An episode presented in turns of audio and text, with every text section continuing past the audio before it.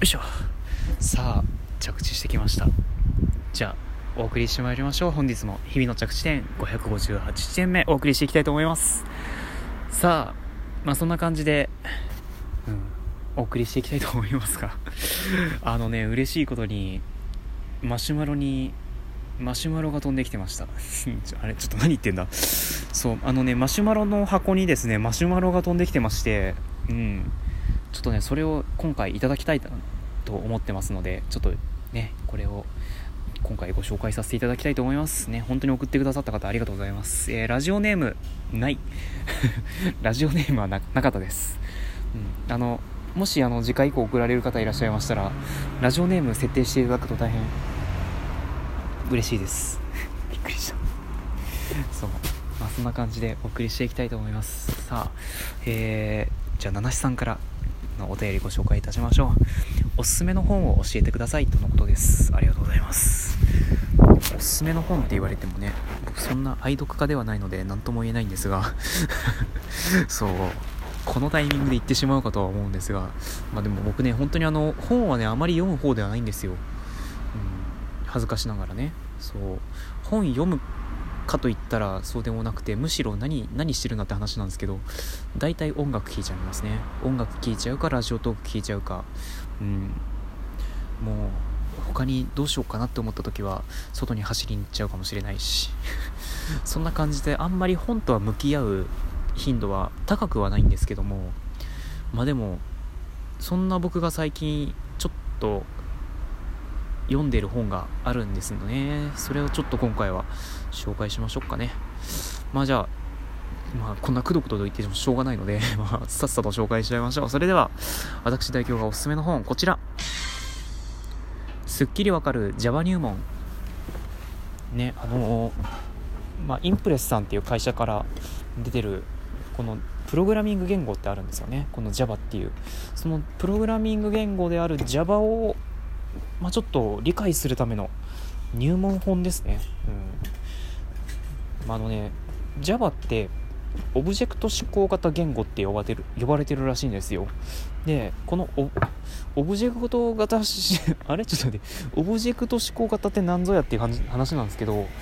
あのね、なんかプログラムは、そうプログラミング言語って2種類あるみたいなんですよ大きく分けて1つがあの上から順にそう命令を進めていく手続き型だったかな？あれ何だったっけ？あんまり覚えてないけど、まあ、そういう上から順に進めていく感じの、うん、いろいろ命令を設定してもしこうだったらこここうもしこうじゃなかったらこうみたいな感じの。そう上から順に進めていくタイプが例えば C 言語とかそういう言語らしいんですけども対するオブジェクト指向言語っていうのがあのねあのいろんなものがあると仮定するんですよ。そう。いろんなものがあってでそのものそれぞれに役割を役割とか命令がもう設定されててでその真ん中にそれぞれをもう本当にこうしてくれこうしてくれこうしてくれっていう、まあ、司令塔みたいなやつがいるんですよね。まあそういう感じでなんだろうね。うんそういう感じの言語です。そう。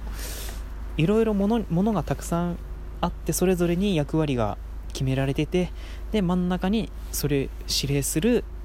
ねそういうのがそういうプログラムがあってでまあシンプルにいろいろ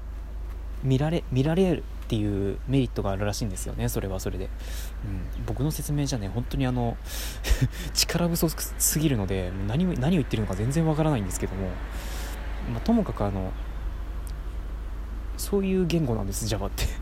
でなどうやらやっぱり僕も正直そんな感じではあるんですけども理解が難しいそうなんですよねこのオブジェクト指向言語って。僕も正直理解してるかどうかわからないんですけども。で、まあ、そのオブジェクト指向言語オブジェクト指向っていうのを分かりやすく説明してくれてる本ではあるんですよね、うん、少なくともあのこの本の